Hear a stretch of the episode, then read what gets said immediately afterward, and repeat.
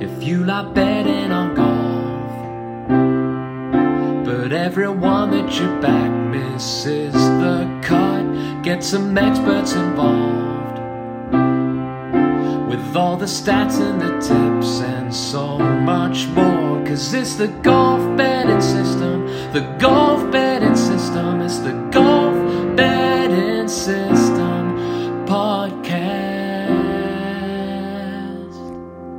Greetings and welcome to the Golf Betting System podcast 144. This is our 2020 T- DP World Tour Championship episode, our final podcast of the year. Barry O'Hanrahan and Paul Williams join me, Steve Bamford, to discuss this week's European Tour finale. Good morning, chaps. Morning, guys. Morning, everyone. This podcast is for listeners of 18 and above. Please be gamble aware. You can visit begambleaware.org for more information. And of course, please bet responsibly. Visit our world famous golf betting system website with our in depth betting previews, masses of tournament stats, and our predictor models, all available completely free of charge with no paywall. Please subscribe to this podcast and drive the popularity of the show. We're available on social media. On Twitter, Barry is at A Good Talk Golf, Paul is at Golf Betting, and I am at Bamford Golf. You can join our Golf Betting System Facebook group. The link is available in the description box. Plus, look out for the Steve Bamford Golf YouTube channel where I present the Golf Betting Show every week. Please take time to rate and review us on Apple Podcasts. That is the podcast currency and drives our listener numbers continually upwards. I have three here, gentlemen, to quickly run through. Fantastic Knowledge and Stats is the title of the first five stars. I listen to these podcasts on a weekly basis. They genuinely help me with tipping out the guys I tip on a weekly basis. Some of the data and stats they give I can't seem to find anywhere. Keep up the good work. Myself and my followers appreciate it. That's from Brummy Golfing Tipster. He, of course, well, I guess he's in the West Midlands, but he's in uh, Great Britain. Number two, so much more than just the moolah. Thanks, guys, is the title. Five stars.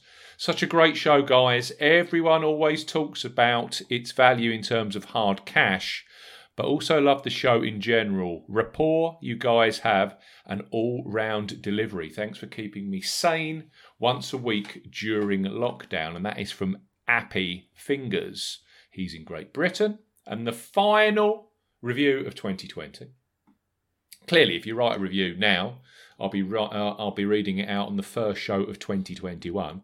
This one is titled "Brilliant Content," five stars, cracking stuff, lads.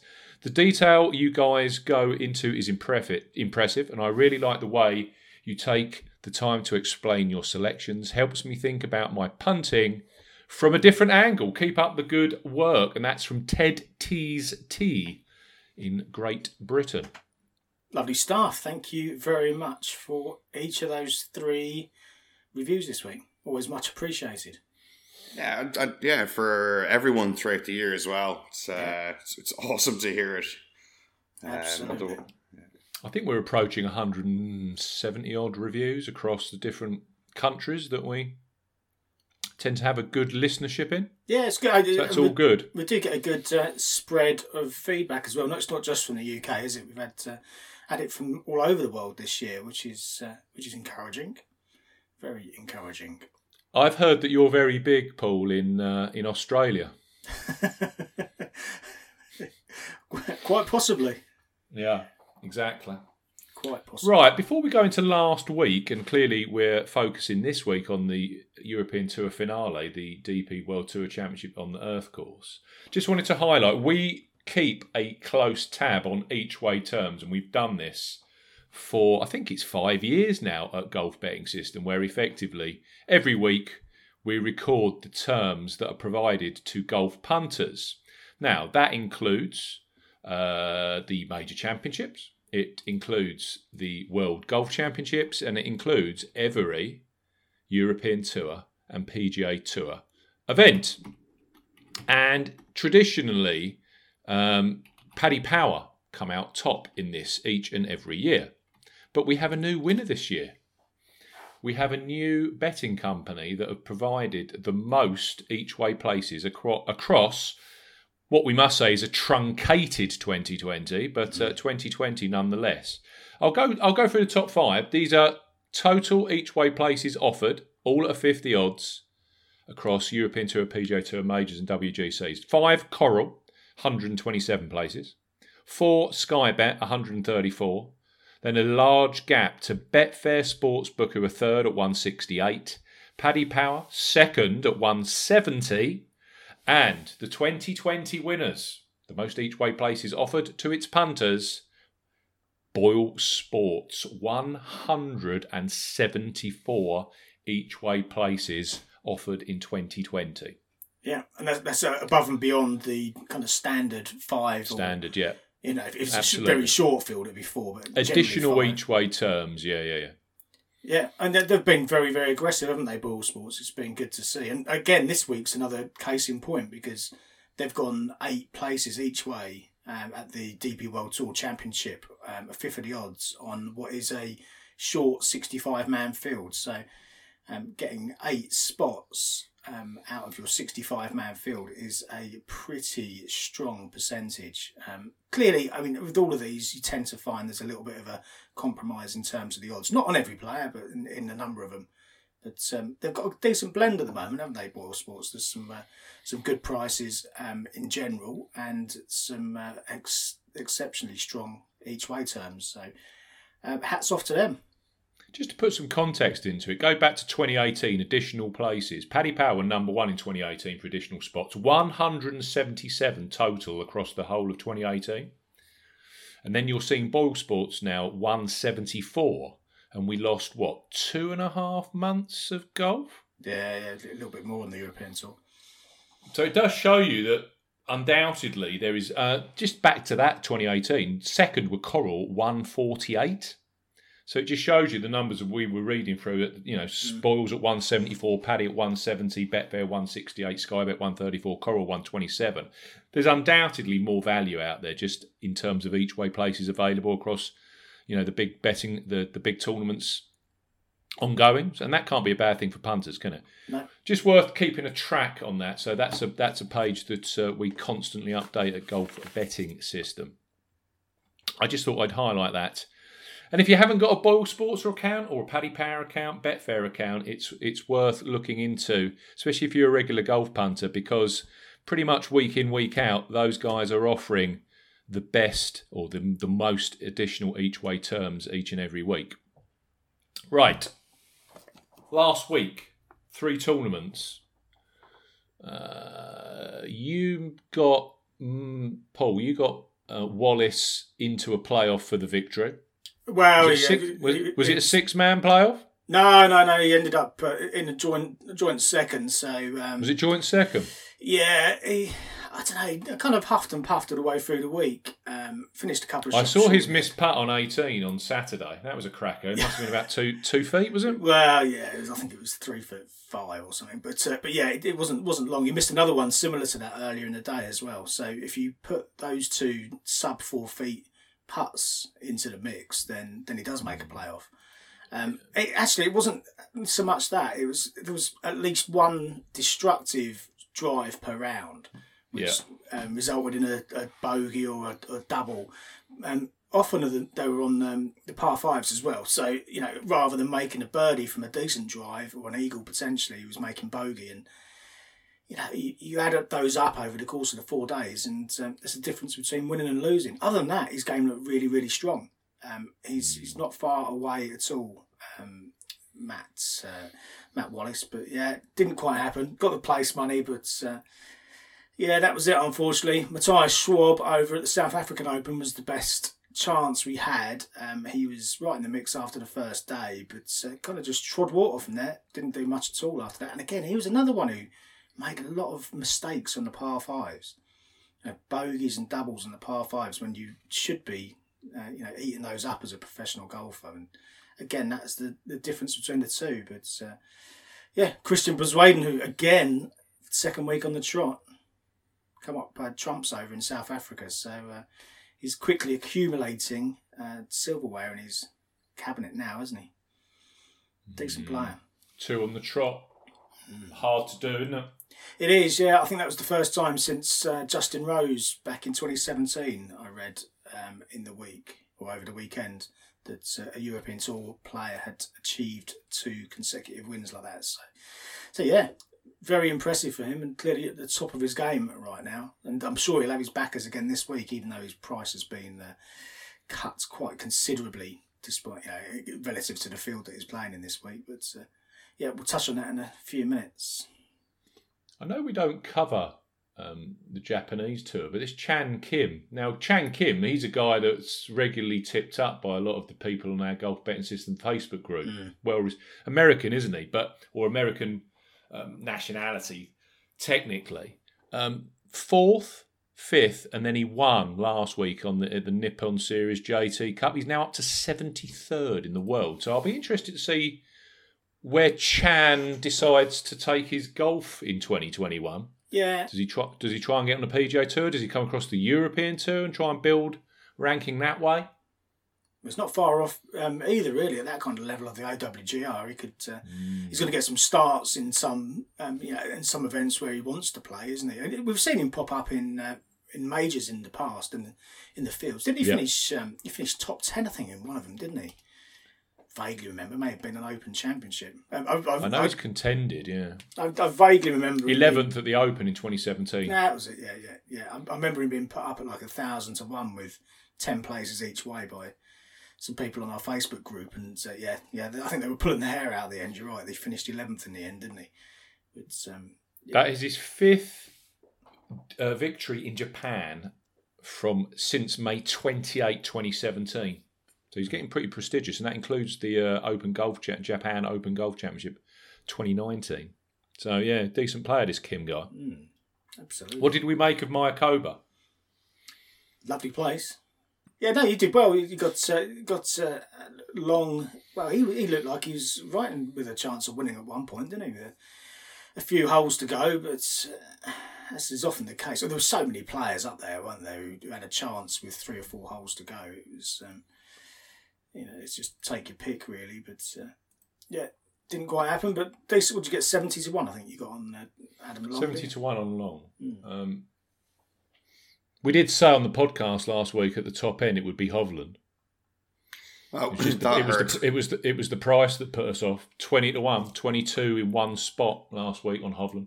I I said would've- 20, 28, I would have been all over him like a rash. I would have been okay with the price if his record at Mayakoba had been anything better than two missed cuts from two appearances. You know, that was such a like negative mark against him for me because how you know, he could genuinely have a situation where he just doesn't get along with that golf course.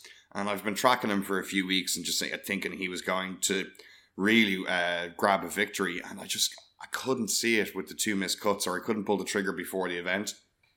Once I saw him get off to a decent start on Thursday, uh, I backed him in running, so I got a little bit of uh, the action, which get? was good. Uh, I only picked him up at eight to one, and if I one. yeah, if I'd got him at better times, um, when you know the leaderboard stretched a bit before he went out, I probably could have got a you know a few more points. But Yeah. look, um, you can't I can't be sitting there watching the um the odds checker like a stock market all day long. So Some of us got work to do. yeah, I know. Well, I mean that actually is work for you guys. So you know maybe I should have asked you to keep an eye on it. But uh, look, I was happy to get it. Um, and um, yeah, it was good. It's interesting to see the uh, the Maya uh, the Puerto Rico Open curse broken. Some this Yeah. might this might unlock T four Tony for you, Steve. Not last It was week. funny, wasn't it? I mean, when you looked at the guys at the top of the leaderboard, I mean, Griot was what four clear off the front, and you just you just sitting there chuntering.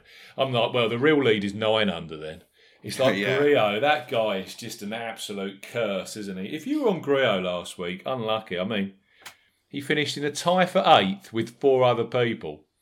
Uh, he and you know he, he's just an absolute liability with any kind of lead, isn't he, Griot? And then you had Finau up there as well.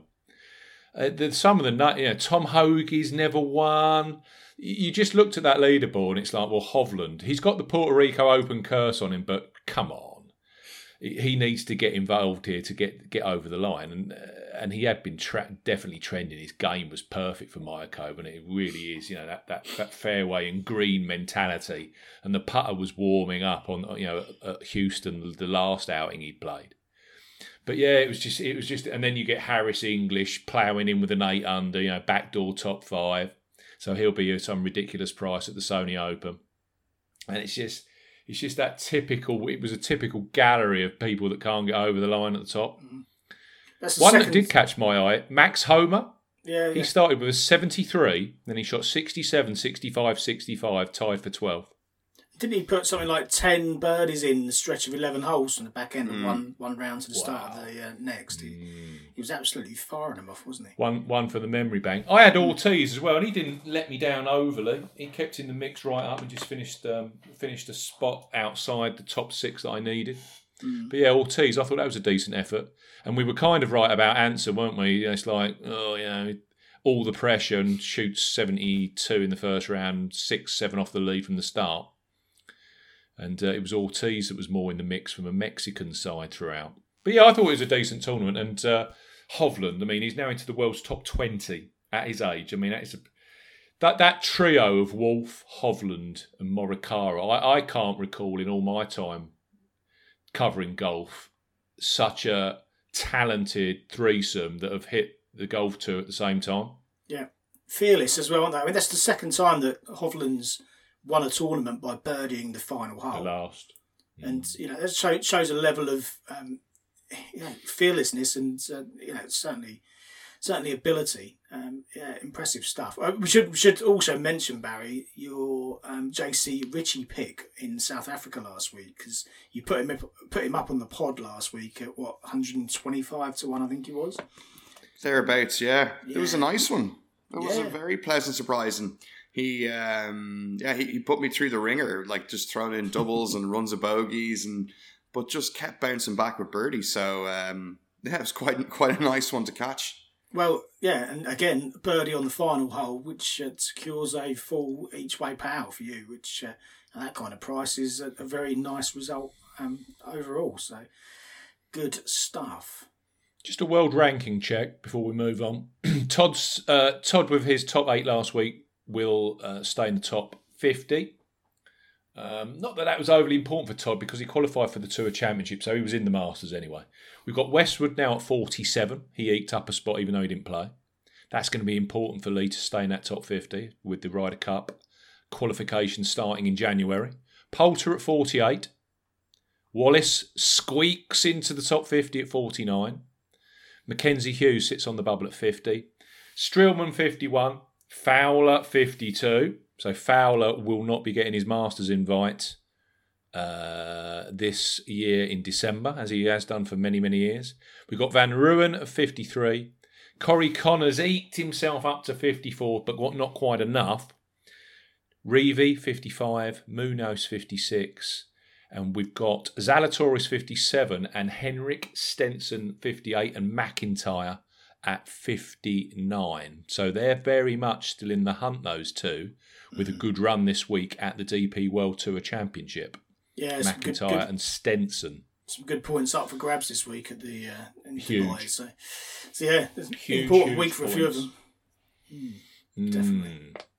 That was my last event. I was quite happy in the end with 2020. I, the way that I work now, which is a lot more strokes gained orientated, I become a lot less trends in terms of just stats and scoring and whatever. Um, just needed a winner, really. I mean, I've ended up positive for the year. Um, just begging, uh, just begging for a winner. Burns fifty to one, Higgs eighty to one, Long twenty five to one. Davis at 66 is. This is all since the second week of September. People that have been leading and haven't won for me.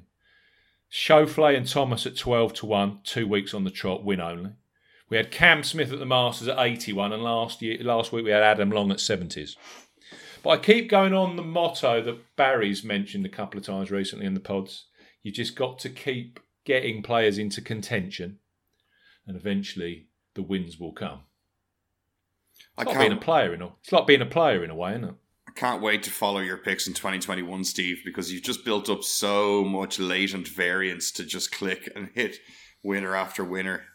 It's like it, it, It's just a matter of time. If you keep getting guys in the hunt, one of them's just going to fall over the line. Could Ever since Morikawa won at the PGA, I haven't had a victory. Ah, so the Morikawa. Okay, we- we're going to need to create a curse over this uh, around this. Uh, I, You just, we- uh, when you're in this situation, as Paul, you know, we, you just got to try and keep filling those gaps, trying to cover the week. If you can't get the winner, you just got to co- try and cover the week with an each way place or two. Yeah, um, yeah. Then move on, and, and in the knowledge that your actual your logic and your your process is right. It's just um, those players have got to fall over the line, and it's it's not easy to win, is it? If I compared that to 2019, there were weeks in the full series, uh, you know, two, three, four weeks where I was losing everything I staked. So mm, I think that the process I go through now, I'm a lot more comfortable and confident with it. Just to keep getting players at least somewhere close to a lead, so you, at least you get a sweat on the Sunday. Mm. Like Long this week, it was just nice to have a player that was playing nicely enough that you had a chance to win coming down the stretch. Yeah. that's all you ask for, really, isn't it? Let's hope that we can get some players in the mix this week over in Dubai, the World Tour Championship. Now, hmm. the established, it's a, a very well established end to the European Tour season, isn't it? Yeah, yeah, A been- respected tournament and a good and a great field. been going since 2009 and actually I've got a pretty good record on this um, historically so hopefully fingers crossed can finish the uh, finish the year off on a high and pay for pay for a few of those few of those Christmas presents as well It's one of those that's a bit famine or feast, isn't it? It's either single digit winner or one at a nice, juicy sort of 66, 80 to 1, or, you know, that kind of range, isn't it? yeah a, I'll go through the winning prices um, in, in a few seconds but yeah there's a, there's, there's a, a good mix and you kind of expect that with some of the names that tend to turn up for this because uh, you have some some real cream at the top of the uh, market and then you know some, some good quality players a little bit further down who you can build a case for but, um, but yeah let's go through it in detail then um, the DP World Tour Championship it's actually it's over a year now isn't it since the season started with all of the uh, shenanigans with COVID-19 um, and all, all ends this week. We'll finally crown our race to Dubai champion on Sunday night. Yeah, I guess you know it's clearly been a disjointed year. Um, far few bigger tournaments during the course of the year. Um, it does mean it sets up for an interesting finale, really, because ordinarily you might have two or three. I think in recent times we've had up to five players who could win the race to Dubai coming into the final event. Um, from the way the scoring works, but this year um, because there have been fewer bigger tournaments, the um, the, pri- or the the scoring so far is far closer. Um, at the top of the race to Dubai right now, Patrick Reed on two thousand four hundred twenty-seven points. Tommy Fleetwood 1967, so there's about a 500, 450, 500 point gap between the two. Collin Morikawa just under 1900 points, Lee Westwood 1793, and Christian Blaswadenhout has moved up to fifth spot I do pronounce his name differently every time I say it. He's moved up to fifth spot um, in the race to Dubai now after his back-to-back wins over the last couple of weeks at 1,717 points. Now that's important because the winner this week gets 2,000 points.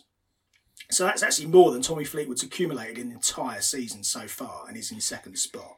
it's so ridiculous. It's bad, isn't it? So, so who? So theoretically, Paul, how far could we go down that someone could effectively win this week and grab the title? I know. Steve, I know.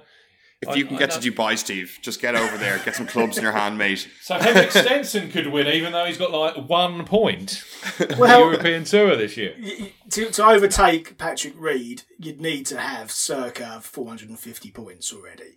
Um, but Right. you know that does take you way down the list. You're talking in players in 30 or place quite comfortably could overtake Patrick Reed if Reed has an absolute stinker and they win the golf tournament. Now you've got the other permutations because the points cascade down. So second place, third place, fifth place, etc. will get a good chunk of points, but certainly nowhere near 2,000. So um, there are a multitude of scenarios, but I think it's quite reasonable that someone in 10th or 15th place, if they win the golf tournament and Patrick Reed doesn't come second or maybe third, um, they could win the race to Dubai. So in the past, we've had these scenarios where it, the, the pressure's kind of firmly on the shoulders of a couple of players, um, you know, maybe two or three players at the very top.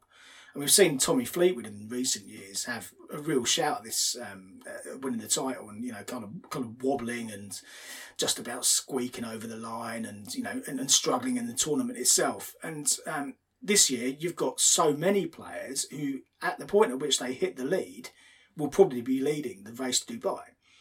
So, um, so yeah, it's a very different dynamic this this week. Um, and uh, it's, it's going to make for interesting viewing because it, it, you know it really is all down to how this week pans out really So being being anally retentive as I am, and I'm sure there'll be a few uh, listeners who are in the same kind of boat as I am. Where did the final cut come in terms of the field? well it's the, the rules I, I just like dropping you in the. no uh, no well, I, I, I, have kind of got my head around it um, You have got your head around it well, I yeah. So originally it should have been the top top sixty in the race to Dubai qualify. Yeah. That was extended to the top top sixty available, um, on the basis that the the guys knew the European Tour knew as a result of the pandemic that there weren't going to be all of the top sixty available. They extended that to anyone who was in the top twenty, or sorry, top seventy-five of the world rankings and was eligible to play for the European Tour as well. So some players who are way outside the top 60, um, but still had a uh, you know, European Tour card effectively, as long as they were in the top 75 of the world, they could play as well. And then with the way that uh, a number of the field, and we've got a dozen players who've pulled out from the top 60, that actually means that the top 72, so all the way down to Joost Luiten in 72nd place, have qualified for the tournament. And then we've got four others who've joined as a result of this top 75 clause, um, which who, who are Viktor Hovland, who obviously won last week, Danny Willett, Henrik Stenson, and Jazz Janewattananond, who've been added to the okay. field. Yeah. Um, the other twist is that the top 60 became the top 61 for some. Um, well, I'm not even going to try and hazard a guess as to what the reason was for that, but uh, clearly 60 became 61. So we actually have a field of 65 players here this week, which Right, sixty-five players. Right. yeah, encompasses those um, those four extras and then everyone down to Joost Luiten, who was available in 72nd spot. So yeah, kind of a, a late reprieve for some of the guys who would have been staring at um, you know a, a 60th place or just over spot last week in the race to Dubai, and uh, they're here, they're playing. So um, yeah, well at least at least in that way we've got a full field. Last year we were down to 50 players who who played in the end, so it has extended the field out um, a little bit. I, really though, it's more about the players who aren't here, isn't it? You know, as I say, there's a dozen that are missing. Most notably, Jon Rahm, who's not defending, and uh, Rory McIlroy, who's won here twice in the past. So he's left the um, left the market pretty open, I think. And Patrick Reed's the favourite, generally eight to one. There's a little bit right now Tuesday morning. What's uh, just gone nine o'clock here in the UK. Um, a little bit nine to one on Patrick Reed, but generally eights. Tyrrell Hatton twelve to one. Uh, Viktor Hovland, Tommy Fleetwood, both 14s. Matt Fitzpatrick, 16 to 1. As is Collin Morikawa, 16 to 1. Sung Jae Im, 18 to 1. Now, Sung Jae is interesting because originally he was going to be playing over in that uh, QBE shootout. He Shootout, yeah. We said last week he was he was in the field to play that. Yeah, he was. So was in, wasn't clearly something changed. Where he said, "No, I'll get myself across to um, the Earth course." Yeah, it's. Uh, yeah, again, it was. Well, welcome addition. Can't say you know welcome addition. And Bermuda grass greens. I mean, the, the actual course itself, you know, should suit him to a certain extent. Yeah, yeah. I, it was interesting because we didn't get a full field um, confirmed until what about ten thirty, nearly eleven o'clock yesterday morning over here in the UK. So clearly there was some toing and froing as to actually who was going to be turning up this week. But uh, but yeah, Sung Jae Im's decided to play this rather than the QBE. Uh, Christian Bezuidenhout now twenty to one on the back of those two wins over the last couple of weeks. Twenty five to one bar those players, it's a decent field field of 65 we said and as we said at the top of the show worth noting that Boyle Sports are eight places each way 50 the odds on this 65 man field. So that's a good chunk of the field you're covering, covering off there if you do place your bet with boyles this week.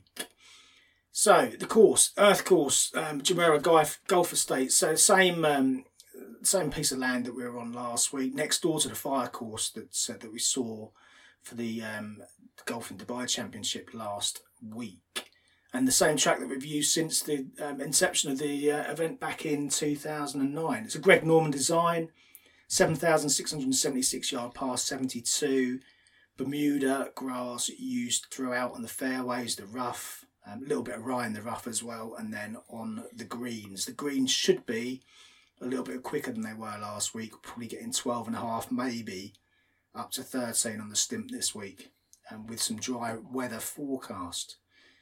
It is a long track, but typically scoreable. I mean, we saw um, Henrik Stenson back um, five, six years ago. He hit 25 under, I think it was his total that he won one year. So clearly it's scoreable. The last three renewals have been won at 19 under, 18 under, and 19 under. So very consistent.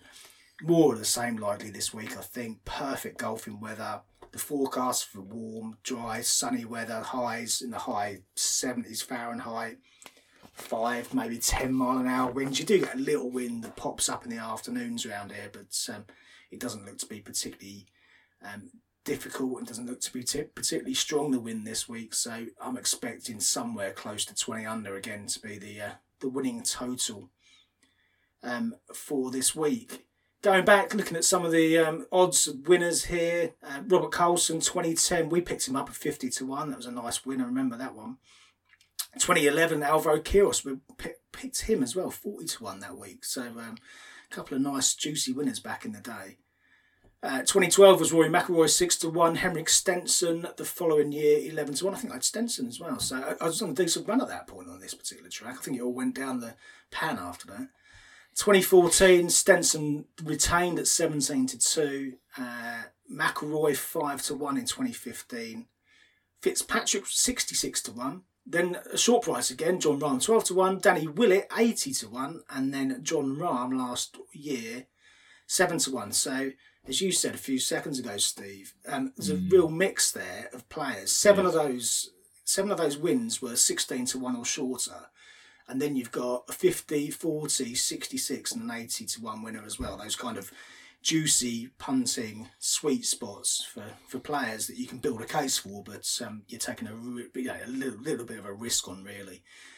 Um, but clearly, they can go over the line as well. So, uh, different ways to kind of approach that, and that does wash through in my picks, which I'll go through in a few minutes. Um, statistically, this is a the, the track is a fairways and greens task for first and foremost. The ball runs out here on the greens uh, on the fairways quite a bit, and that's why you've got the likes of Fitzpatrick and Willett and and even Stenson who won both times with using his three wood predominantly rather than his driver. Um, you don't have to be um, exceptionally long here to win, even though it's a seven thousand six hundred yard par seventy two. Um, that's not to say that length doesn't help because undoubtedly, par five scoring is key here. So if you're keeping the ball in play and you're hitting it a long way, then you know, like with Jon Rahm, like with Rory McIlroy, you can um, prevail here as a result of that uh, strategy. You've also got a putt well though. I mean, looking at the last four winners here, they ranked second, third, first, and first for putting average on the over the four days. So you can't get away with a poor, even an average putting performance here. That does put me off a few of the players that um, you know you could build a case for. I mean, the reason for that is you've got to make birdies. Rahm made 25 birdies and an eagle last year, and that's kind of where you need to be. You need to be making good 20 plus 23, 24, 25 birdies, the odd eagle, keep your card as clean as possible and then you're going to give yourself a chance of getting to that kind of 20 under total that's going to put you in the mix on Sunday afternoon. As I say, par fives definitely key, and the key to that, of course, is hitting the fairways, giving yourself a chance to go for the green. So it kind of again all boils down to what I said at, at the start. I think it, you need to have good control from tee to green, you know, maximising the number of go, uh, strokes you're gaining from off the tee is another good way to look at it and um, see where that leads you. Um, we'll see that leaves you up in terms of making your total score. Other trends to consider. Every winner of this, if you go back to the very start, every winner of this had a top seven finish in their previous six starts.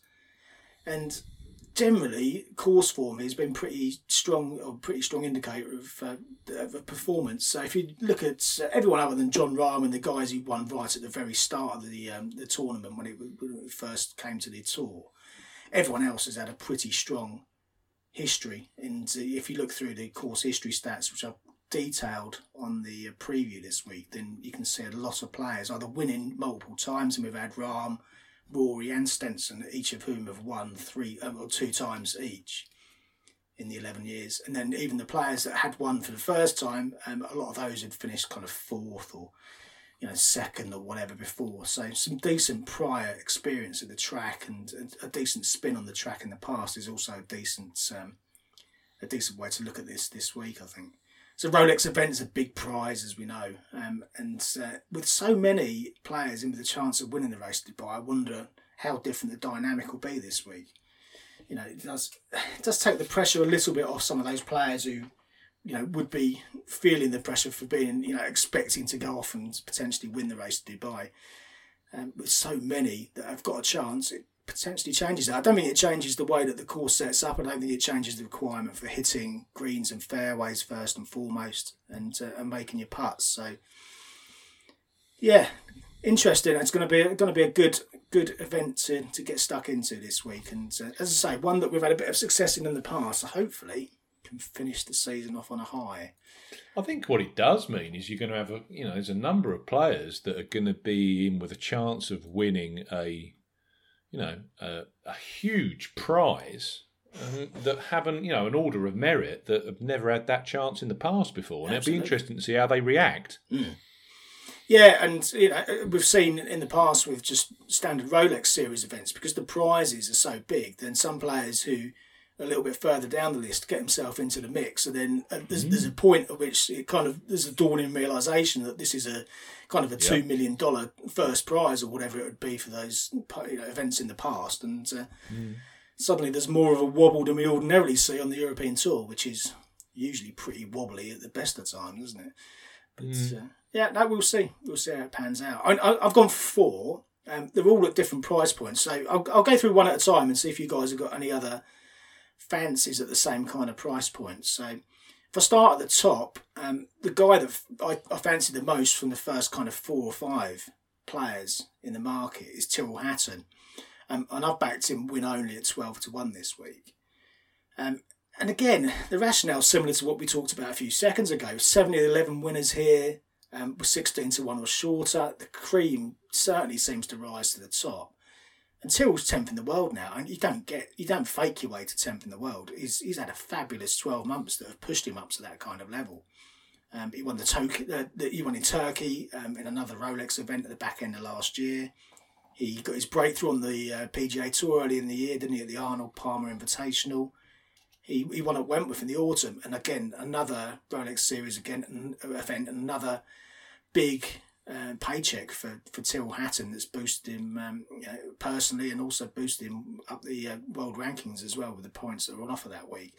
And for him, I guess the icing on the cake would be that if he does win this week, uh, ninth in the race to Dubai, so there's you know I, I think he's well within the realms of winning the overall uh, prize should he win the golf tournament this week. And uh, his form's been decent even after that win at Wentworth. Third at the CJ Cup where he topped greens in regulation.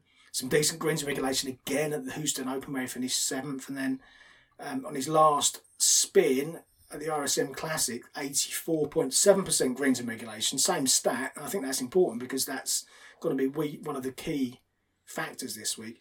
That number for Tyrrell there at the RSM was his best greens in regulation stat for over a year. He closed with a 65 that week, and that was his um, his last uh, outing um, in uh, as a in the competition play. So he should be coming in pretty buoyed from those performances, I think. And coming to a track where he's done well in the past, six attempts here, best of second. He's got a couple of other top eight finishes as well. And um, four of those attempts out of six, he's top. Uh, he's ranked inside the top eight for putting performance on the week. So he clearly enjoys the Bermuda greens.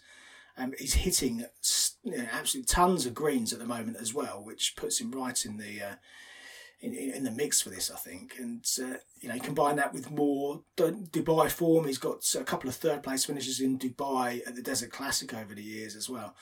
Um, putting it all together in the mix, I think he's got a great chance this week. Um, three Rolex Series events to his name already. It's, you know, that that kind of level's pretty easy for him now. I think his next step he's probably to win something like this, to win a DP World Tour Championship, and if he does win the race Dubai as a result of it, then I think that's a you know just rewards for the, for the season that he's had, um, and then that should uh, give him a good platform to potentially go on and um, you know, really contend for some major championships over the next uh, year or two as well, which. Uh, is his clear next stepping stone. So yeah, I, I really do fancy the chances of Hatton to golf and win this golf tournament this week. So I've backed him accordingly at 12 to 1 win only.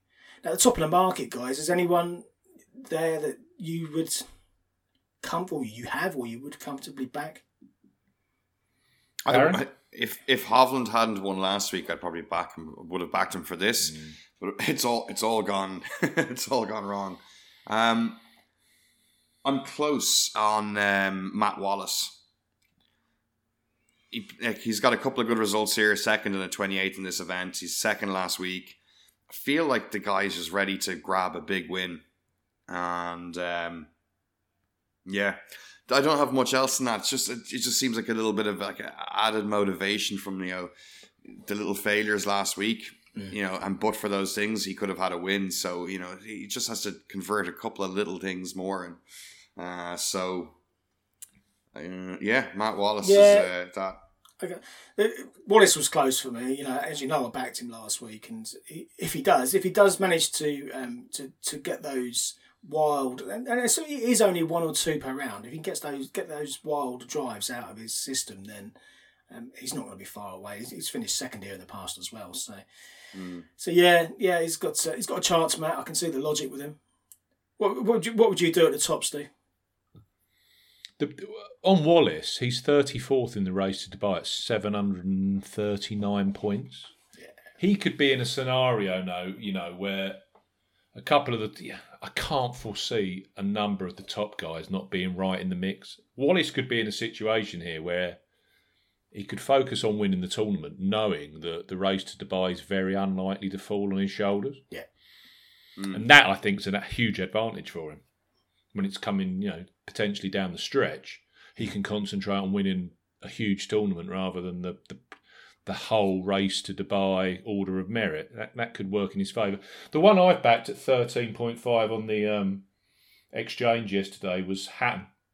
Yeah, I literally looked at your tips, picked up my phone, and backed him straight away because he was the one logically in my head who fits.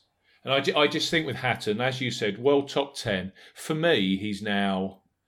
If you'd have asked me the same question this point last year, top three European players in the world, it would clearly be McIlroy, Rahm, and Fleetwood. Mm. For me now, it's Rahm, McIlroy, with Hatton in third, on current form, and just you know just the way that they've been playing of late. Yeah, absolutely. And I just think it's a logical extension that someone, you know, a, a European to a stalwart who can um, and regularly wins um, the Rolex Series events now and can win big tournaments. Uh, clearly won the Arnold Palmer in uh, PGA this year in the States. I just think it's a logical extension for him to take this. And um, you'd look at him as being a race to Dubai champion and go, yeah, Hatton fits. Yeah. Hatton yeah. fits that mould. Yeah, I, I, I honestly thought I honestly thought him and Reed would be a little bit close. I mean, they're quite close with a couple of bookmakers. I just thought I didn't ex, I didn't think twelves would be out there. I thought that no. it would be more kind of ten. They'd both be sort of nine and ten to one. Yeah, I was, I was kind of pleasantly surprised with twelves, even though it's yeah. only in two spots. Eight, eight, eight to one and twelve to one feels like a too much of a differential for the relative, for me, chances, yeah. relative chances of the players. Bear in mind that Sir Patrick Reed still hasn't won a regular European Tour event, so um, and that's not to say he won't or can't. He's, he's clearly playing in the better ones. He's not coming over and playing the uh, Kenya Open, is he? He's coming over and playing the top ones. So um, yeah, there's there's no reason why he wouldn't or couldn't win, but uh, he hasn't done so far. Um, I know you're is, not going to get. I know you're not going to get Patrick Reed at fifty or sixty to one in this field but that's the kind of price point where we tend to you, you tend to pick up Reed. I'd, I'd never back Reed on the PGA Tour here at, at nine to one. Just wouldn't think of it. Hatton at twelves, I thought mm, that's not bad. So I was straight in on that, 13 and a half on the exchange. Yeah, yeah. No, I, I'm in total agreement there. Um, Agree with Barry as well. I think Wallace will have a good run. yeah, I mean, uh, uh, the other one clearly who's been backed at the top end is Fleetwood. Um, you know, I talked about a few seconds ago the need to be kind of top three for putting on the week, and I just wonder if Tommy's got that in his locker, um, and that may be the only thing that really, because you know, if you look back over the last couple of months or so, two or three months, there's a few events that he should have won should he putted better, or had he putted better, and um, I wonder when push comes to the shove whether he, he can actually make those putts that are going to get him over the line here. T- Tommy feels like he's in an extended period of his B level form, Mm. but his B level form doesn't seem good enough for him to grab wins. No, no, he's right in the And mix, isn't he? But there's some sort of funk. There's something he just needs to get out of um to, to get to his A game. I think he win. Uh, you know, obviously when he gets to his A game, he's phenomenal and and can crush a golf tournament. But uh, his B his B game just. I don't think it's reaching that level where he can grab wins like the, the truly elite players can do when they don't have everything firing on all cylinders. Yeah. no, I, no, I, I'm agree, with I agree. Yeah. I'm with you. And the I'll other tell you player, one thing about the other. Sorry, just on Tommy Fleetwood. One thing that I've noticed with Fleetwood, when he actually wins tournaments, um, which is few and far between. Let's be frank with Tommy. He's not. He's not exactly the greatest converter. These were the greens in regulation numbers. The outing before he won, third, second, first, and sixth. for greens in regulations. The tournament before he won, and he played the RSM Classic, and he was 39th for GIR last time out. I he is such a ball striking machine, and that's what's actually disappeared of late, yeah, which is his bread and butter. And yeah, actually, Hatton, as you said, was striking the ball beautifully across the weekend at Sea Island a couple of weeks ago on his last outing. Yeah. So, not, yeah. not far off, is he? Not far off at all. Um, um, uh, Tyrrell Hatton.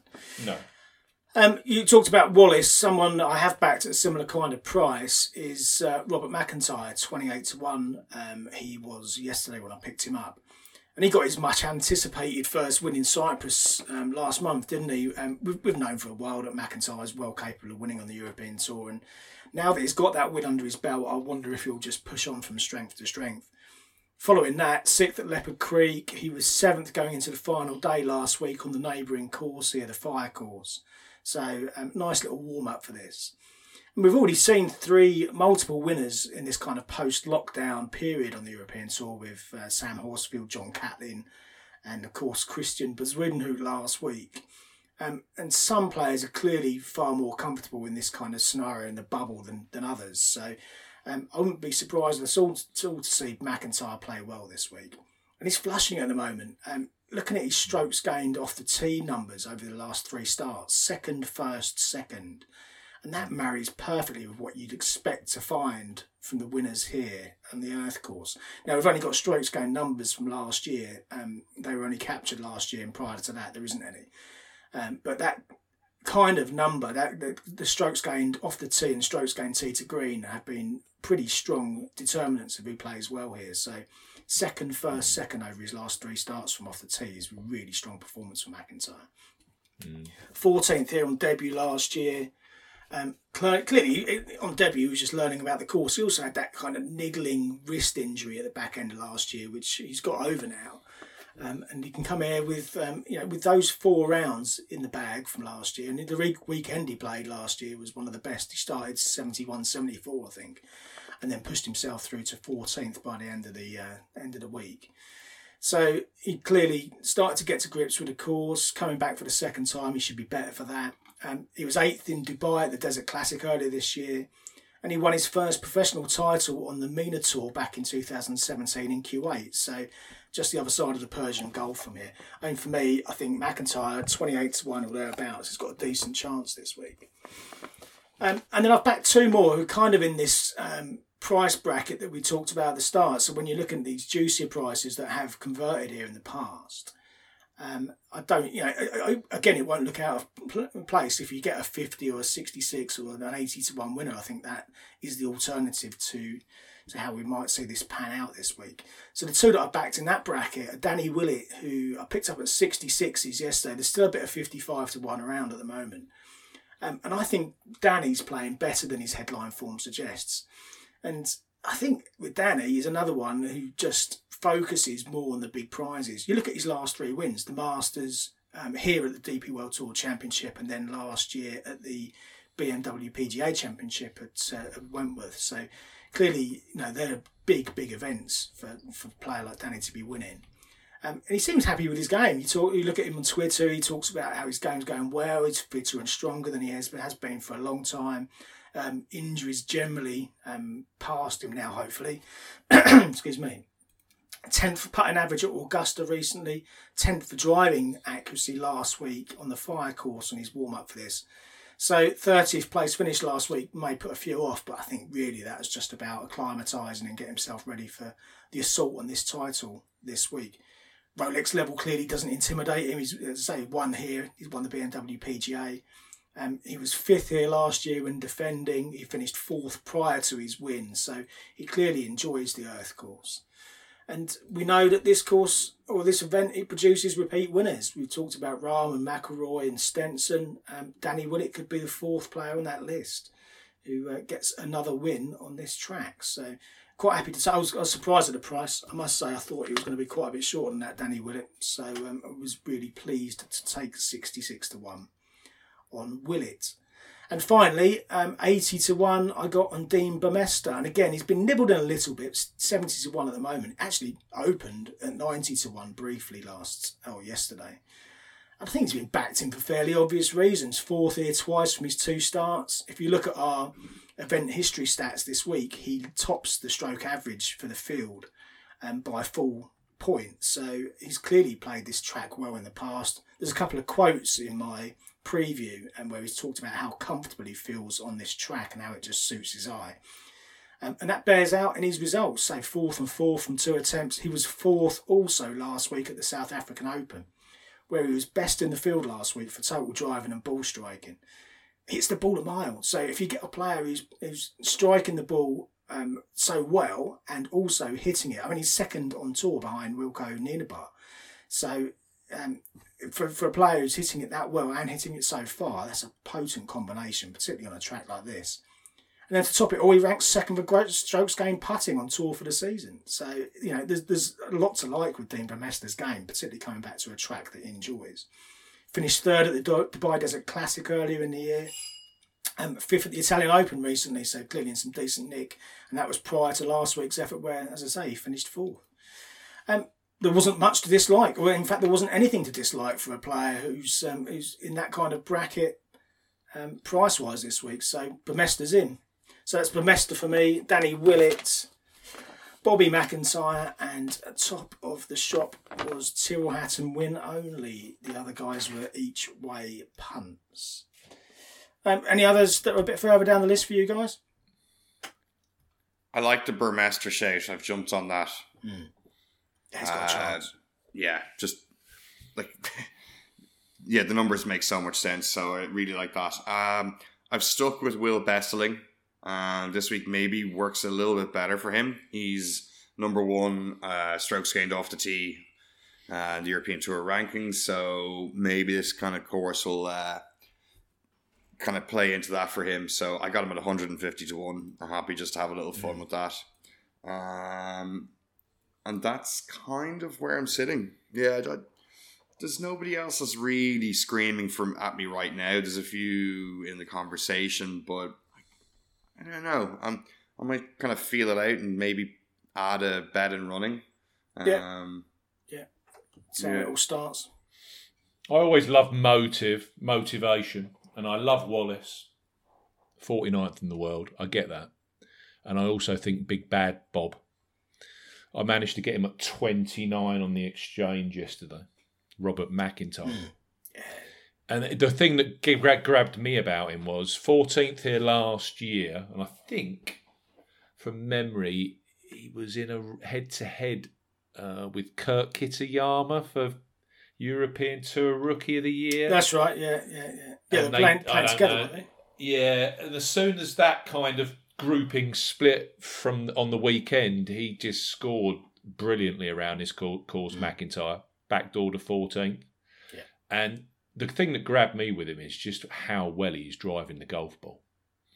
And around a course of this length, if you're hitting it long and straight, that must be a huge advantage. Huge, huge, huge advantage for me. Um, that little there's a there's a triumph. There's three in the market: Wallace, McIntyre, and Wiesberger. It, I think that's a that's a rich little seam in there. It's a rich seam. The only thing that puts me off Wiesberger is you just look at his history. He hasn't won on Bermuda. It's all bent grass. Yeah. The victories. He's done well here. He's had a fourth. I I think he's had a, a third or a fourth at Dubai Desert Classic. And 28. mm, I can see why he's 28. He's, is it two top tens on the trot? One in America and then one last week on the course next door. But yeah, I think McIntyre, especially with that world ranking carrot as well, a really good week this week. And uh, he's getting that Masters invite on his doormat. Yeah. So yeah, I, I've only back to, I've followed you in, Paul. It's probably the worst. Worst decision of my life. We're in So I'm serious going trouble. aren't we? Hatton and McIntyre. No, I agree with you. I completely agree with your reasoning. I'm surprised you're not. um, I'm surprised you didn't follow um, Stenson, Barry, because he's clearly one of your favourites over the years. Yeah, I don't know. Like, just the incoming form just isn't there. You know, um, withdrawal, We- miscut, miscut, twenty third. We saw that flash. It was a was it 64 at the RSM last time out on the Yeah, Sunday. 63 maybe. Yeah, it, was It good, kind good of fight. reminds me slightly of how he won that hit and giggle, the Tiger hit and giggle last year. Came from nowhere and all of a sudden, bang, wins that, grabs a a belly full of uh, you know world ranking points and a rather large check in the Bahamas. But this is, I suppose, this tournament's a different, it's a different level, isn't it? It's a whole new ball game. I think you need to be striking the ball at a pretty high uh, elite level of numbers coming into Yeah. this to, to really get up there and contend. Yeah, Um, I mean, maybe maybe there's a tempter there for me on first round leader for him. You know, he could just come out of hot, but uh, a good old click for one day. I just don't know if he's got the four days um, Yeah. connecting uh, in him at the moment. no, yeah, I think that's a good shout. So uh, I hope I don't regret this now. And I might actually just put an insurance bet on because you've brought him to the front of my mind, Steve. Thanks for that. Uh, any uh, the uh, was I mean, would you emotion- would you back Henrik Stenson at fifty to one or Thomas Detry? Eh, Not really a decision for me. you know what I mean? Yeah, I mean, it's finally that's a I mean, it's, that finally that's a price that you could get on board with with Detry. You know, instead of these Mm. mad prices he was at. Uh, 16s and 18s, yeah.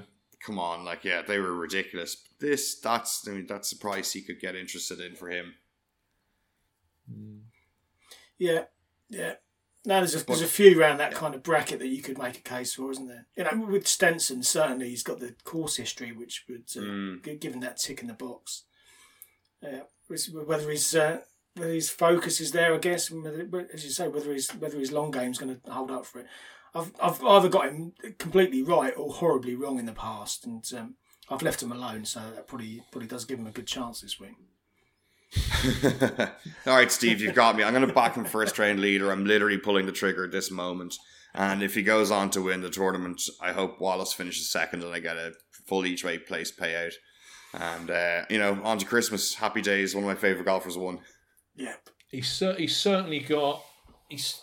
I'm just looking at his form. Like eh, 2019 at the end of 20th at the HSBC, clearly World Golf Championship, and then he finished 17th at the Nedbank, 44th at the DP World Tour Championship, and then he went and won that hit and giggle, the Tiger Challenge. But yeah, I just he's that kind, isn't he? He finished really well at the RSM. You could see that kind of spilling over. He used to live out here. All of a sudden, you he hits his strap first round. Hmm, interesting angle that. Interesting. I think that's us, isn't it? Is that us for 2020, gentlemen? done for the year. Yeah, Done for the year. strange old year, but um, yeah, we've uh, made it through to the end. What was your highlight of 2020 before we close it down? Well, a betting highlight would have been the Matt Every win on the uh, first round leader. That was the biggest one, 175 to one, I think that was, which uh, was a was a beautiful little return. Um, but yeah, clearly that won't go down on my P and L because that was a that was just a, uh, a podcast uh, win. But uh, financially, that's the biggest biggest win of the year. Although I must say I've given a fair chunk of it back on that over the last uh, last few weeks and months, so it needs to pull another one off sooner rather than later. M- much to my amusement, I might add. Uh, What about you, Baron? Oh, it, it might. Do you know what? In a in a weird, funky way, it might actually have been the Masters because I tanked every single first round leader and outright bet, and about three or four holes in the end, a friend of mine who was also in the same fantasy golf competition said, uh, "You're you're right in the hunt. You're actually in third place right now." And somehow dodged all the bullets and finished third and made a nice chunk of money on the week. And it was completely written off in my head. So, um, the most unexpected kind of bonus of a week. That, yeah, I and I, look, I think the I think the real win for us was that they got golf back, golf tournaments back up and running Yeah. pretty quickly. Um, when we were all feeling the mo- at our most miserable, and you know, and and for them to have run the tours so successfully and not succumbed to like outbreaks of COVID nineteen to disrupt the tours on, on any sort of grand scale has been uh, the big win for us as golf fans. So um, that that's kind of uh, that's kept me Yeah. sane all year. So that's that's what I'm kind of most thankful for, I guess. That's a good shout, actually. Can, yeah, I think the way it's been handled by the, the authorities, the tours, the players, and everyone involved within the bubble to minimise the impact of COVID has been fantastic, especially with such a huge international game Yeah, over over many, many, many different countries. That's a that's that's a decent shout. I think Morikawa for me, thirty three to one. That was my highlight of the uh, year, my last winner. So- yeah, it's It's been always- a good year, I think, all round in terms of the golf betting. I think, like as you said, the fact that they got the got the sport back, and um, you know, we had that eight ten week period where we couldn't have a have a bet. We were all betting on the outlaw tour to get to get golf back. Remember those days? Nicaraguan under twenty Yeah, the Nick. football league. Yeah, I, th- I think all the tours deserve um, special praise this year. Well, all I can say is um, festive greetings to you two gentlemen, and uh, I hope you have a great Christmas and a good New Year. Yeah, you too, both of you. cheers, boys. And uh, festive greetings to uh, all of the listeners. We will be back with the Golf Betting System podcast the second week of January, where the first tournament will be the tour- PGA Tour Tournament of Champions. And uh, we don't know if you've got European Tour action either, Paul, because they haven't come out with a schedule yet. So you No, might no. even have Abu Dhabi or something like that as well the same week. but we don't Yeah, know. we'll, we'll have to find out a bit closer to the time, but I'd expect it to be Abu Dhabi. Whether it's that week or the week after, we shall find out. Yeah, you might go the week after try and get some more top boys across to Abu Dhabi. Yeah. Um, so yeah, thank you for all of your support this year. It's been fantastic. If you haven't subscribed, please subscribe to the podcast, and we'll see you again in 2021. Enjoy yourselves. Goodbye.